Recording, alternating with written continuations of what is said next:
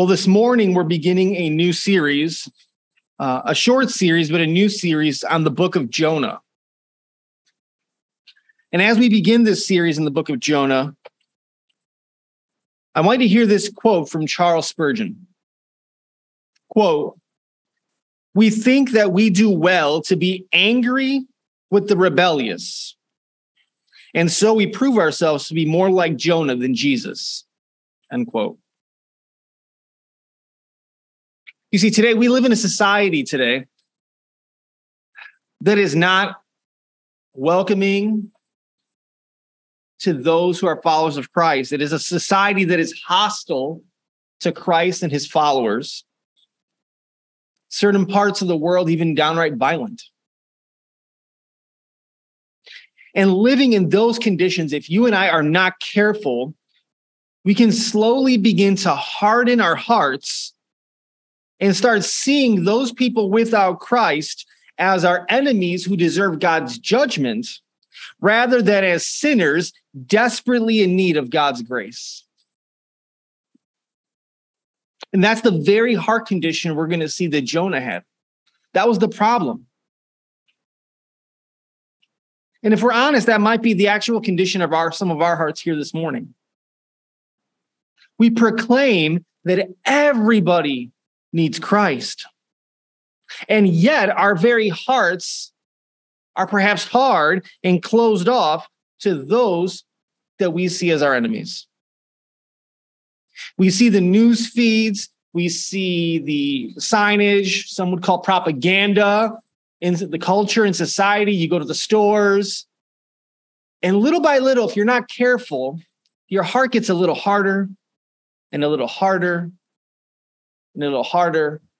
And it's us versus them. They become enemies without even realizing it.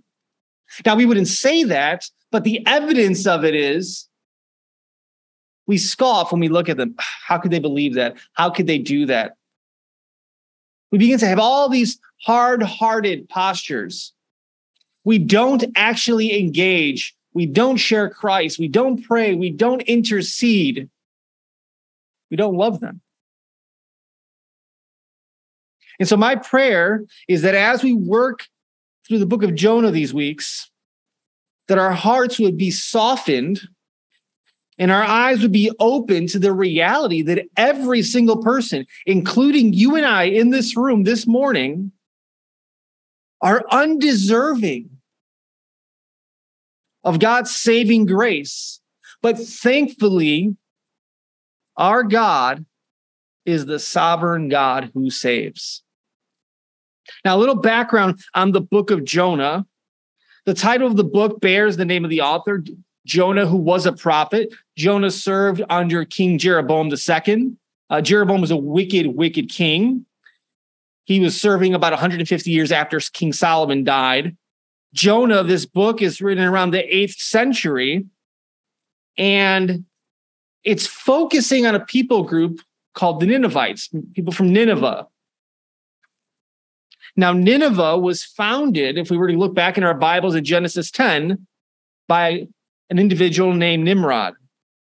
And through the time that passes, Nineveh becomes the, the capital city, even more importantly, the military capital city of the uh, city of the Assyrian Empire.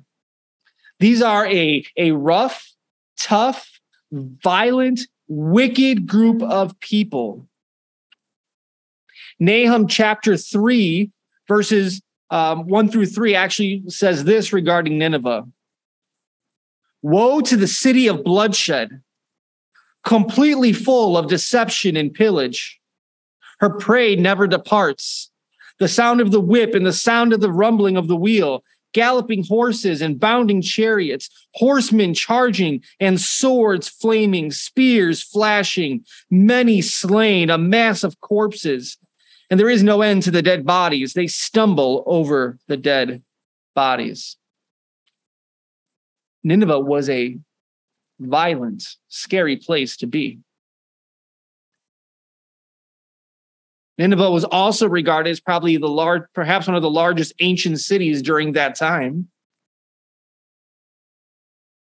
And when we read of Nineveh here in Jonah's book, it's not necessarily talking about the city itself proper. It could be talking about kind of the regions surrounding. So, in the same way that if you were going to go out of state and somebody asked where you live, and if you were to say, well, McHenry, Illinois, they probably wouldn't really know. So you'd say, well, I kind of live in the Chicago area. You live in Chicago. In that same way, it's kind of an all encompassing term for the city proper and those little regions around it. And very important to understand, Nineveh was an enemy of Israel. We'll see that more here in a bit. So we're going to see that God, as many of us are familiar, sends Jonah here. And the purpose of this entire book, the purpose of all of Jonah is to show clearly that God is sovereign and that salvation belongs to the Lord alone. In many ways, Jonah shows us the missionary heart of God. I do want to address some interesting things that have happened the last maybe 100 years or so. Up until recently, nobody ever really questioned the book of Jonah. But in the last 100 years, with modernism, postmodernism, and all these different ideologies, people have began to question is this book actually historical? Maybe it's an allegorical book. Maybe it's kind of a parable of sorts. Was Jonah really the author? Did a fish really take a man in his belly for three days? All these different issues. So I just want to address the fact that yes, it is a historical book. First of all, it uses the, the prophet Jonah, who's mentioned in Second Kings. So if you're making something up, you probably don't want to use historical figures that could verify accounts. And even more importantly, Jesus himself in Matthew chapter 12 references Jonah as a historical figure and that these things truly happened. So we're going to jump in now, but I wanted to give some background, set the stage to understand the context of where we're going and what's happening. And what we're going to see over the next four to five weeks is that God is absolutely sovereign. He's the Lord of salvation, and he always accomplishes his will. Now, we aren't going to go as in depth as oftentimes we do. So this morning, we're going to ambitiously view all of chapter one. Um, it is a historical narrative of sorts, so it's it's easier to move a little quicker. Um, so let's let's put on our seatbelts and get going. Um, we'll read the text as we work through it. Our first point this morning that we're going to see in verses one through three is that God sends the prophet. God sends the prophet. Let's read them. Now, the word of Yahweh came to Jonah, the son of Amittai, saying, Arise, go to Nineveh, the great city, and call out against it, for their evil has come up before me. Yet Jonah arose to flee to Tarshish from the presence of Yahweh. So he went down to Joppa, found a ship which was going to Tarshish, and paid its fare and went down into it to go with them to Tarshish from the presence of Yahweh. Notice the first thing we see here in this book is that God speaks. God speaks. He tells Jonah, Arise, go to Nineveh, the great city. And not only does God speak here, but he's speaking with urgency. There's a sense of immediacy. He's not telling him, Hey, in a few months ago. No, now, here, get up, get going. It's a command that God is giving to Jonah, not a conversation. It's not something that's up for debate. It's short, direct, and to the point. As you read that, you should get the sense of do not delay. In this phrase, arise, now the words of Yahweh came to Jonah. Again, this lets us know that this truly is a historical prophetic book because that's the way Joel 1 1 starts. Micah 1 1, Zephaniah 1 1, Malachi 1 1. They all have that refrain. Now, the word of Yahweh. That's an internal evidence to the historical veracity of this book. And so God speaks. He commands Jonah to get up and get going. And he says, and call out against it. For their evil has come up before me. God tells Jonah, I want you to go to Nineveh, that place of wickedness, that place of violence, that place of evil. I want you to go and you alone and go preach this message of judgment because of their sin. This is the only account we have of a prophet not speaking against a group of people, but actually going to the people and speaking against them. It's a hard charge, as we're going to see. But it's not up for debate. What God commands, his prophet must do. Now, I want us to see, though, the character of God in this, because as he says, for their evil has come up before me, that lets us know two very key things about who God is. First, that God is omniscient. You see, the Ninevites were not followers of Yahweh. The Ninevites have ignored God. They've paid him no mind. They could care less about him. And yet, God has not ignored them. God has his very eye on them. He sees how they're living and he says, I see your wickedness because I am the all seeing God. I am omniscient. I know all things.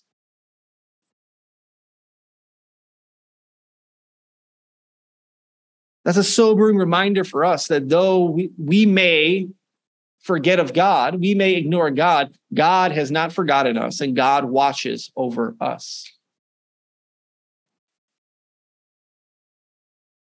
And we see that God says that their evil has come up, which also lets us know here that God is holy. The reason God looks upon them and sees evil is because he is not.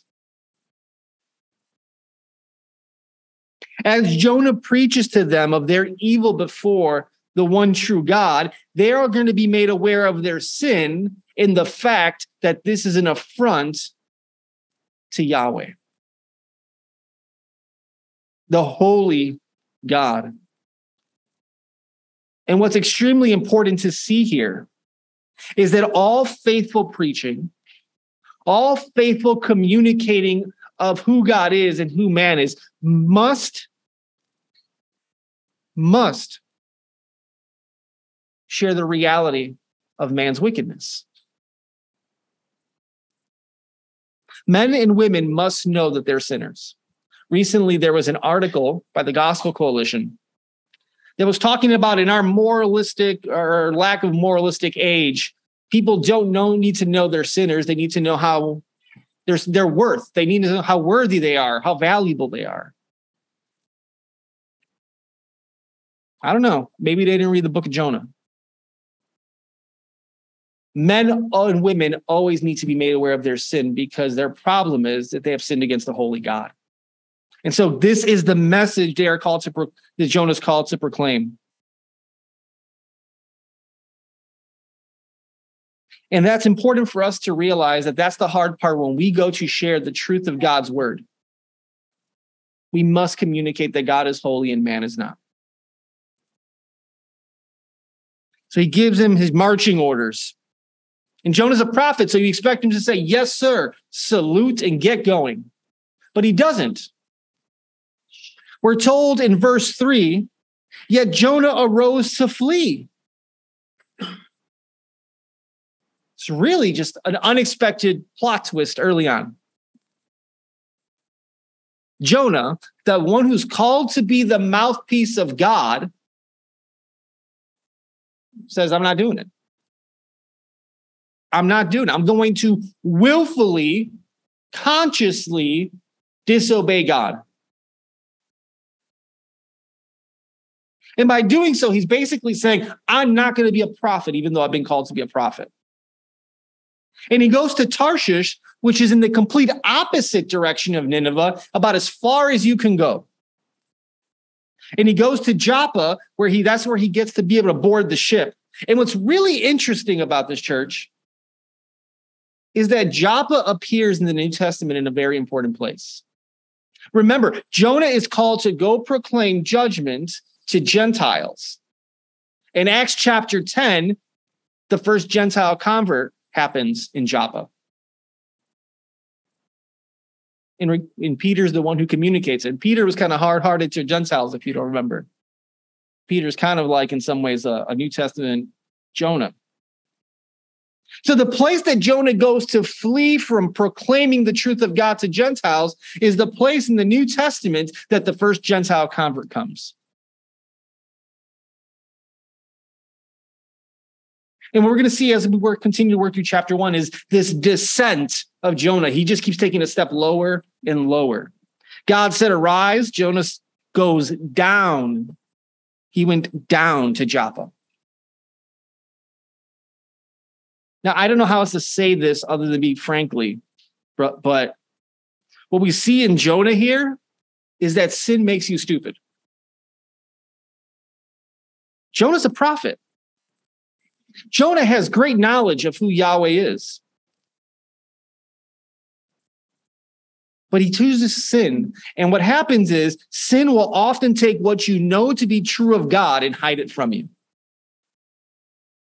Jonah's trying to flee the omnipresent, omniscient God. But Jonah has to know you can never outrun God. You really think going to Joppa, taking a boat, and going to Tarshish is going to get you away from the Lord? No, you can run, but you can't hide. We're going to see later in verse 9 that Jonah knows this already. But it highlights his hard heart in just how unwilling Jonah is to take God's word to Nineveh. So we have to ask why, Jonah? What is it about Nineveh that you are so hard hearted and unwilling to honor the Lord? Well, there's a couple reasons. It could be fear of the Ninevites themselves. After all, the Ninevites are a violent, ruthless, wicked people. It's a military capital. So I'm just going to walk in there and preach to everybody you sinned against the holy God. There could be fear there. Maybe they'll kill him. Maybe they'll put him in bonds and in prison and he'll never be free. Maybe he's fearful of the ridicule that'll come. Because if he's lucky, he'll walk the streets preaching this message and he'll be laughed at, mocked, ridiculed for his beliefs. So maybe it's maybe it's that kind of fear. But again, that fear is never an excuse for faithlessness. And while those two points are true, there's an even more central reason for Jonah unwilling to go. And it's hate, hatred. Remember, we said the Ninevites were cruel. We said they were enemies of Israel. Not only that, the Ninevites were responsible for the destruction of the northern kingdom. If you were to turn into the book of Second Kings, chapter 17, you would see that whole narrative highlighted, verses 1 through 23. We see them destroying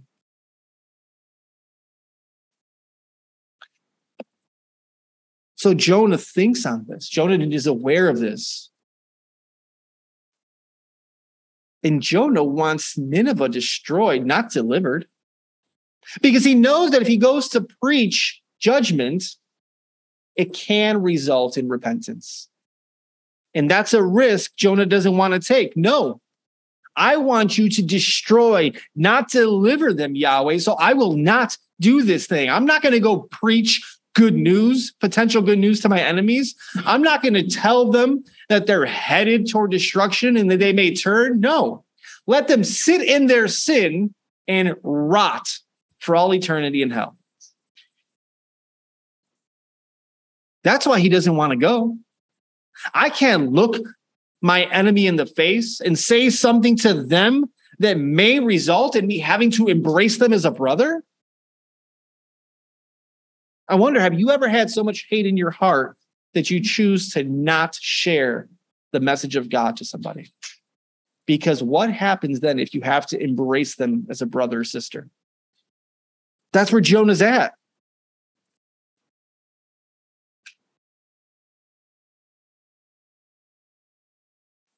God sends the prophet in verses one through three, but the prophet refuses to go.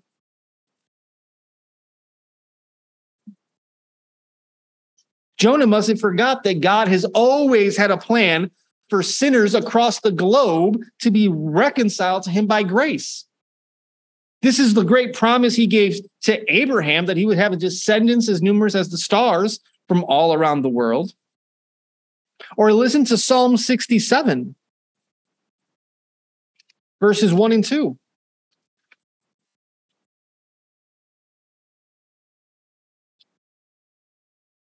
Psalm 67, verses 1 and 2 read God, be gracious to us and bless us and cause his face to shine upon us, that your way may be known on the earth, your salvation among the nations.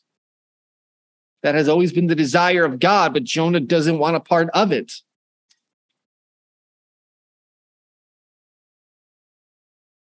Thankfully, our salvation does not depend on Jonah. God sent his final and his greatest prophet in sending his son, the Lord Jesus Christ. Hebrews chapter 1, verses 1 through 4. God, having spoken long ago to the fathers in the prophets in many portions and in many ways, in these last days spoke to us in his Son whom he appointed heir of all things, through whom he also made the worlds, who is the radiance of his glory, the exact representation of his nature, and upholds all things by the word of his power, who, having accomplished cleansing for sins, sat down at the right hand of the majesty on high. Like Jonah, Christ was sent to a hostile people to proclaim a message of judgment, but he didn't run in fear. Instead, he marched forward in obedience to seek the salvation of the lost. And by faith in Christ, you and I are part of that mission now. You and I are sent to bring the news of his judgment and salvation to a hostile world. It's a difficult call, but it's a call that brings God great glory and brings about the greatest good. So you and I have to be prayerful. We have to be praying and we have to be willing to be used by God to proclaim his message of salvation through judgment and grace even to those people we think are the most undeserving. We have to guard ourselves, we have to guard our hearts from becoming self righteous and seeing ourselves as somehow more deserving than other people. Now, none of us would like to say that we are, but functionally, that's where we get if we don't keep our eyes on Christ and the cross. We begin to think we're not that bad. We're not like them, at least. Listen to what it says in Luke chapter 7, verse 47. For this reason I say to you, her sins, which are many, have been forgiven, for she loved much. But he who is forgiven little loves little. See, we begin to diminish just how great a forgiveness we've received And because we've diminished and seen so little of the forgiveness we've received, we end up having very little love for those who need that same forgiveness. So here's a really good test to know if you would have cut bait and run like Jonah did. I want you to think of the world we live in. I want you to look out into the culture. I want you to see all those people that are against the Lord Jesus Christ. And I want to ask you do you see them as threats to your way of life? Threats to your freedoms? Threats to your comforts? Or do you see them as men and women who desperately need saving from the wrath to come? Does your heart get hard or does your heart get soft when you see those outside of Christ? or to put it a different way, who are the Ninevites in your life that you're refusing to bring the good news to? That's our first point. God sends the prophet. The second point is that God sends the storm. Verses 4 through 16, let's read. But Yahweh hurled a great wind on the sea, and there was a great storm on the sea, so that the ship gave thought to breaking apart. Then the sailors became fearful, and every man cried to his God, and they hurled the cargo which was in the ship into the sea to lighten it for them. But Jonah had gone down below into the innermost part of the vessel, lain down and fallen asleep in a deep sleep. So the captain came near to him and said, How is it that you're deeply sleeping? Arise, call on your God. Perhaps your God will be concerned about us so that we will not perish. Then each man said to, to the other, Come, let us have the lots fall so we may know on whose account this calamitous evil has struck us. And so they had the lots fall and the lot fell on Jonah. Then they said to him, Tell us now, on whose account has this calamitous evil struck us? What's your occupation? Where do you come from? What's your country? From what people are you? And he said to them, I'm a Hebrew, and I fear Yahweh, the God of heaven, who made the sea and dry land. Then the men became greatly fearful, and they said to him, What is this that you've done? For the men knew that he was fleeing from the presence of Yahweh because he had told them. So they said to him, What should we do to you that the, sea, that the sea may become quiet for us?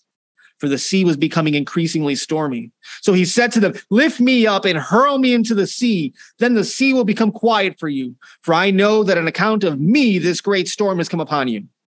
However, the men rowed desperately to return to dry land, but they could not for the sea was becoming increasingly stormy against them. Then they called on Yahweh and said, Ah, O Yahweh, we earnestly pray. Do not let us perish on account of this man's life, and do not put innocent blood on us. For you, O Yahweh, as you have pleased, you have done. So they lifted up Jonah, hurled him into the sea, and the sea stood still from its ra- raging. Then the men greatly feared Yahweh, and they offered a sacrifice to Yahweh and made vows. Our second point is God sends the storm. God sends a storm to stop Jonah dead in his tracks. He doesn't just send a storm, he hurls a great storm. That word hurls, it, means to cast, to throw, we see that same word used in First Samuel chapter 18, verse 11. Then Saul hurled the spear, for he thought, I will pin David to the wall. We see it in First Samuel 20, verse 33. Then Saul hurled his spear at him to strike him down. God has hurled this storm to pin Jonah right there in the sea. He's hurled, he's thrown this storm so that Jonah cannot flee any further. And in God doing this great thing, we see the awesome power of God, the omnipotent power of God because only Yahweh would be able to do this thing. There is no other God, there is no other force in this world that could hurl a great storm down. Listen to Psalm 107. Psalm 107, verses 23 through 28. Those who go down to the sea in ships, who do business on many waters, They've seen the works of Yahweh and his wondrous deeds in the deep. He spoke and set up a stormy wind, which raised up the waves of the sea. They went up to the heavens, they went down to the depths. Their soul melted away in the calamity. They staggered and swayed like drunken men, and their wisdom was swallowed up. Then they cried to Yahweh in their trouble, and he brought them out of their distresses. Or Psalm 135, verses 6 and 7. Whatever Yahweh pleases, he does in heaven and on earth, in the seas and in all the deeps. The one who causes the clouds to ascend from the ends of the earth, who makes lightning for the rain, who brings forth the wind from his storehouses. This wasn't a coincidence. This was sovereignty. God has hurled a storm, pinning Jonah down.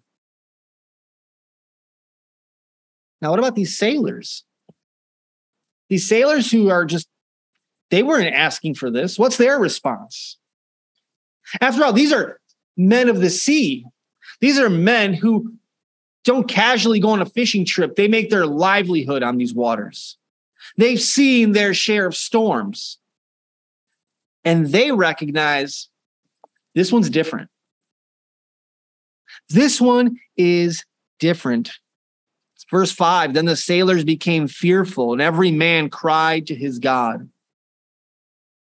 Maybe it was because the storm just came quickly and out of nowhere.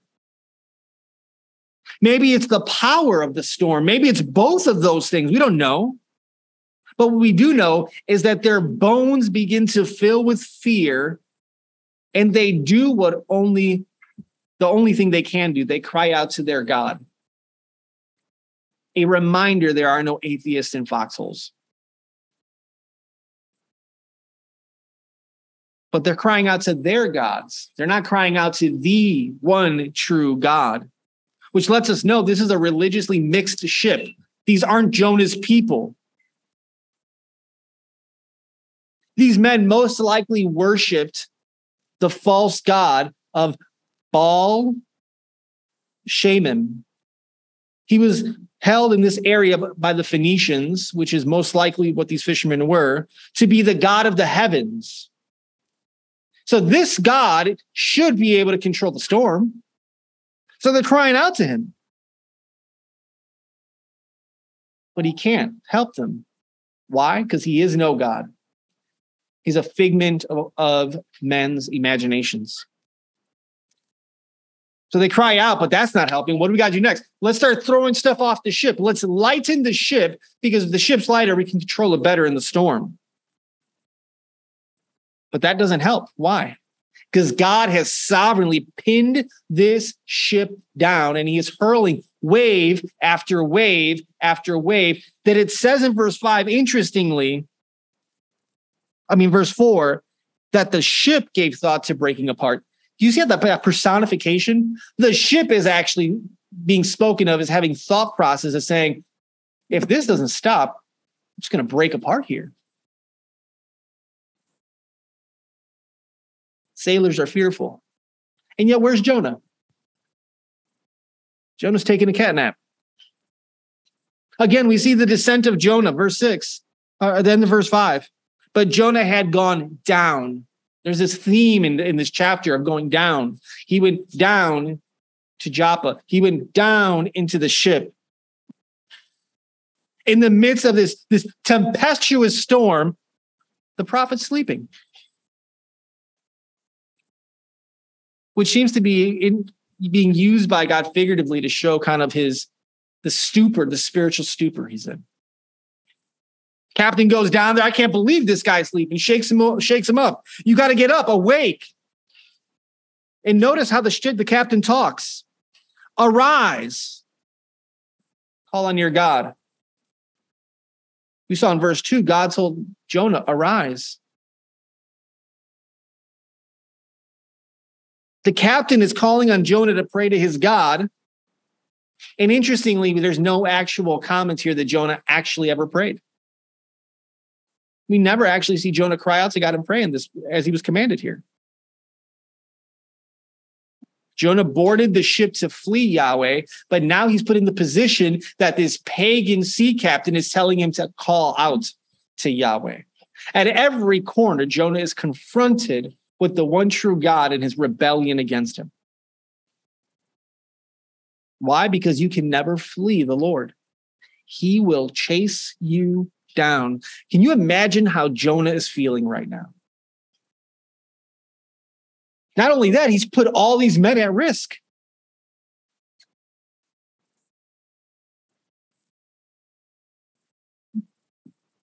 The storm's not letting up. The sailors don't know what to do. Their false gods are no gods. So they say, you know what? We're going to cast lots. We're going to cast lots and figure out who's at fault for this. Casting lots was, was a very common practice in the ancient Near East. Uh, it involved taking usually colored stones and they would throw them in the, in the manner in which they landed. It would give them the answer to what was being seen. So, for example, if you threw stones that were colored and, and both dark sides were up, that would maybe mean the answer is no or the answer is yes. So maybe they're saying, well, let's see, is he responsible? No, no, no. They get to Jonah. Yes. Coincidence? No. Sovereignty. God sovereignly ca- has the, the, the, the stones that are casted to fall on Jonah and no one else. Again, put yourself in Jonah's place. Storm. It's like no other storm. Ships almost breaking apart. False gods are helping that not at all. Cargoes being thrown off. Pagan captains are telling you to pray to God. Now they've cast lots. These pagans did just because that was their practice. And the stones themselves are testifying of your rebellion. God is sovereign and he will not be mocked. Jonah, you can run, but I even control the stones that are thrown. Listen to Proverbs chapter 16.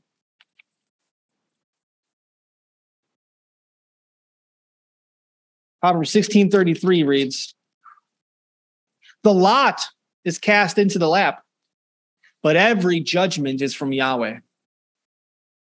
So sir, that should remind us. It should serve as a reminder for you and me that we serve a God who governs all things.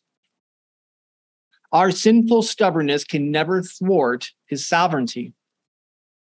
Jonah, in this very moment, knows beyond a shadow of a doubt I have no chance of getting away from God. Then there's the interrogation. The lots fall on Jonah. All the sailors are looking at him, and they pretty much put him on trial and start bombarding him with questions. Fearful sailors need some answers. Jonah can't hide anymore. Jonah can't stay silent. So he tells them, Well, I'm a Hebrew. It's interesting. The first, he doesn't answer the questions in the order that they were asked. He starts first with his identity as a Hebrew, common way of letting foreigners know he's an Israelite. Then he says something that's actually kind of funny. I fear Yahweh. Oh, Jonah, you fear God, do you? Some translations say worship. You didn't fear him enough to obey him the first time. This whole situation, this whole predicament that's happening is happening because you don't fear him. Had you feared Yahweh, you wouldn't be in the ship in the midst of this storm, endangering these men. So your words ring hollow and insincere. And here's a word for all of us. There are many today who are like Jonah in this very thing. They speak of fearing God with their lips, but they thumb their nose at him with their lives. They say, I fear God, and yet they hold hands with sin. We cannot say we fear God if we do not seek to obey him. When we say we fear God, but we willfully disobey him, we show ourselves to be liars. Actions do speak louder than words in many occasions. Fear of God is displayed by obedience to God. Then Jonah says, I fear Yahweh, the God of heaven. And that statement right there, he's pretty much telling the sailors Yahweh is the one true God. He's not a local deity. He is the God of all things created on heaven and on earth. He is the great sovereign. Genesis chapter 24, verse 3. And I will make you swear by Yahweh, the God of heaven and the God of earth. The God they were crying out to could do nothing. Because it's Yahweh, not Baal or Baal, however you pronounce it. That's the God of the heavens. Listen to Psalm 95 5.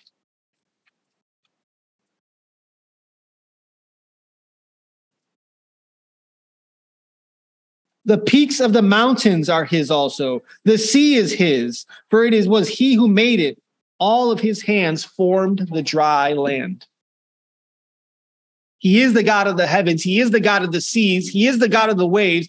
He is the one true God. And Jonah makes that clear to them. So the sailors now know all the information. All cards have been put on the table. There must have been something the way Jonah responded to them, because now we see that the fear of the sailors has shifted from the storm to Yahweh. They realize that this storm is by divine sovereign appointment. The seas, it says here that the sea is becoming more violent.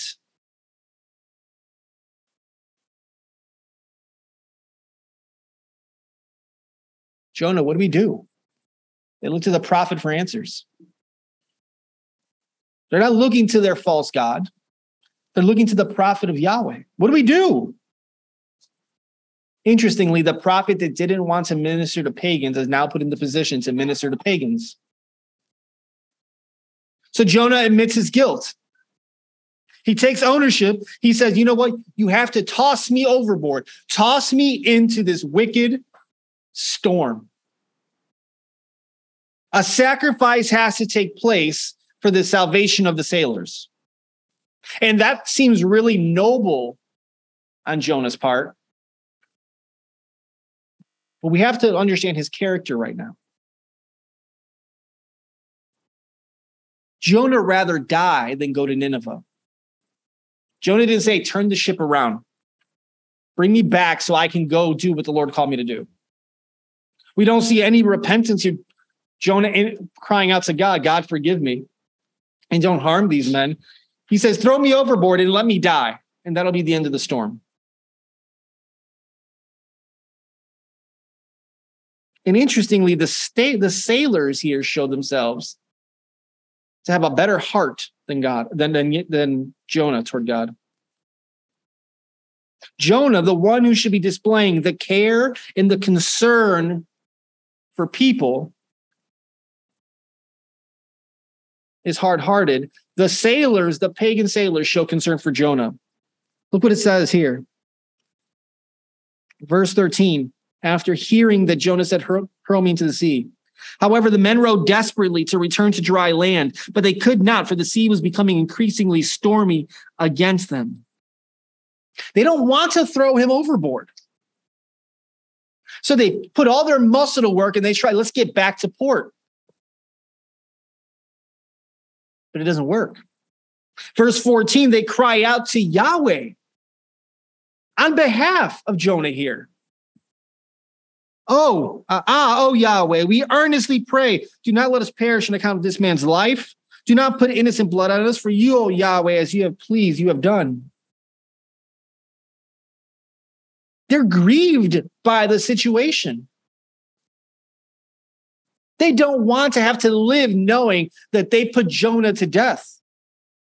They show more fear of God than Jonah's displayed thus far because they ask, Don't put his blood on us, please. We know who you are. What they do, they toss him over, they hurl him into the sea. And instantaneously, the storm stops. Could you imagine? You imagine a, a storm that could break this vessel to pieces, and the minute Jonah hits the water, it's over? That's terrifying.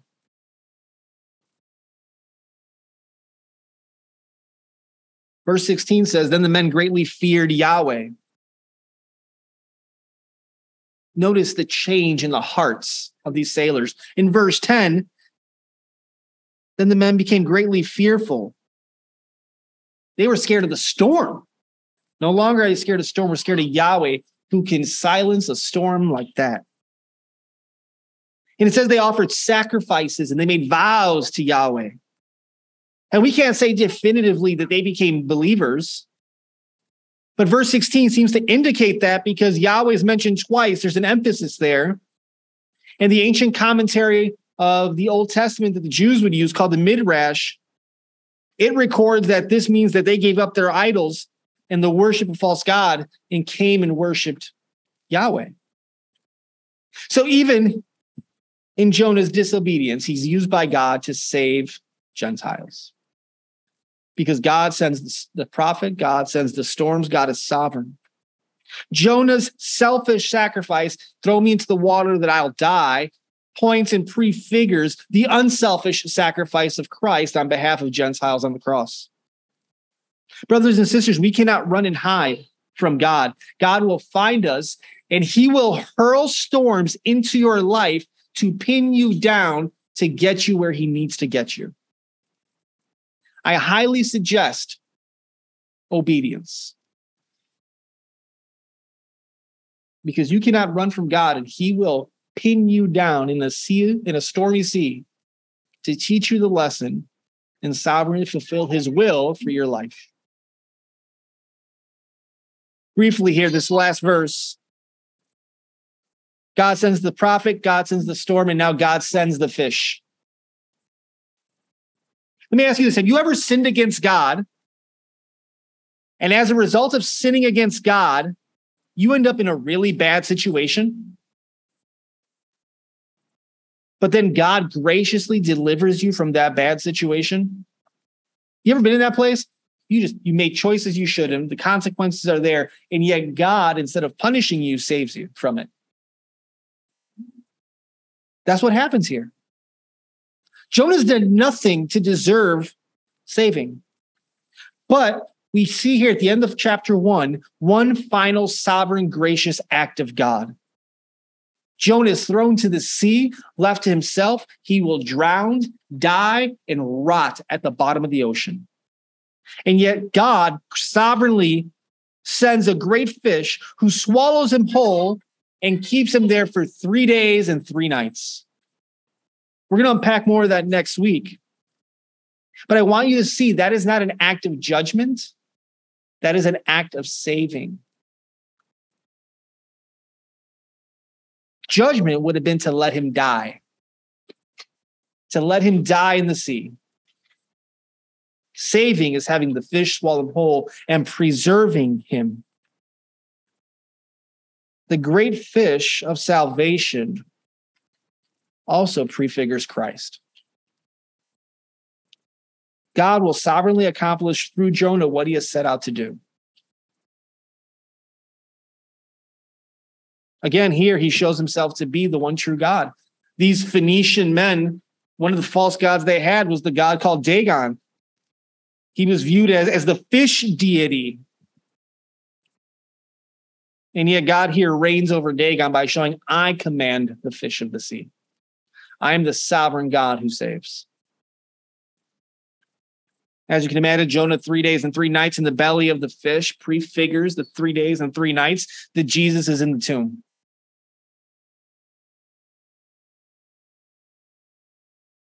The God who sent Jonah to Nineveh, the God who chased him down and stopped a storm, didn't do all that simply to let Jonah die at sea.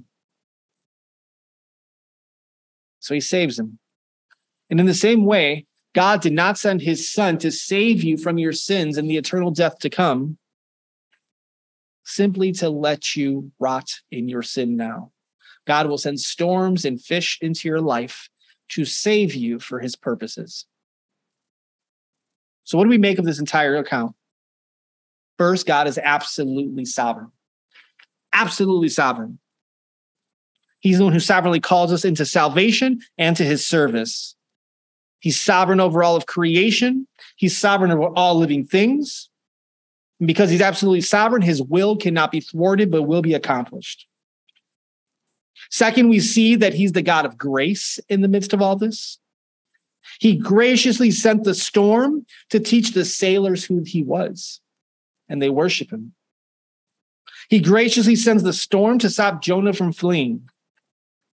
Which again, you see that God, in his grace, will never let his children flee him, but he'll always bring storms into their life to course correct them. He sends graciously the fish to save Jonah. Therefore, what's the response? Obedience. We must obey the one true great sovereign God. We must never let our hearts grow hard toward outsiders, outsiders.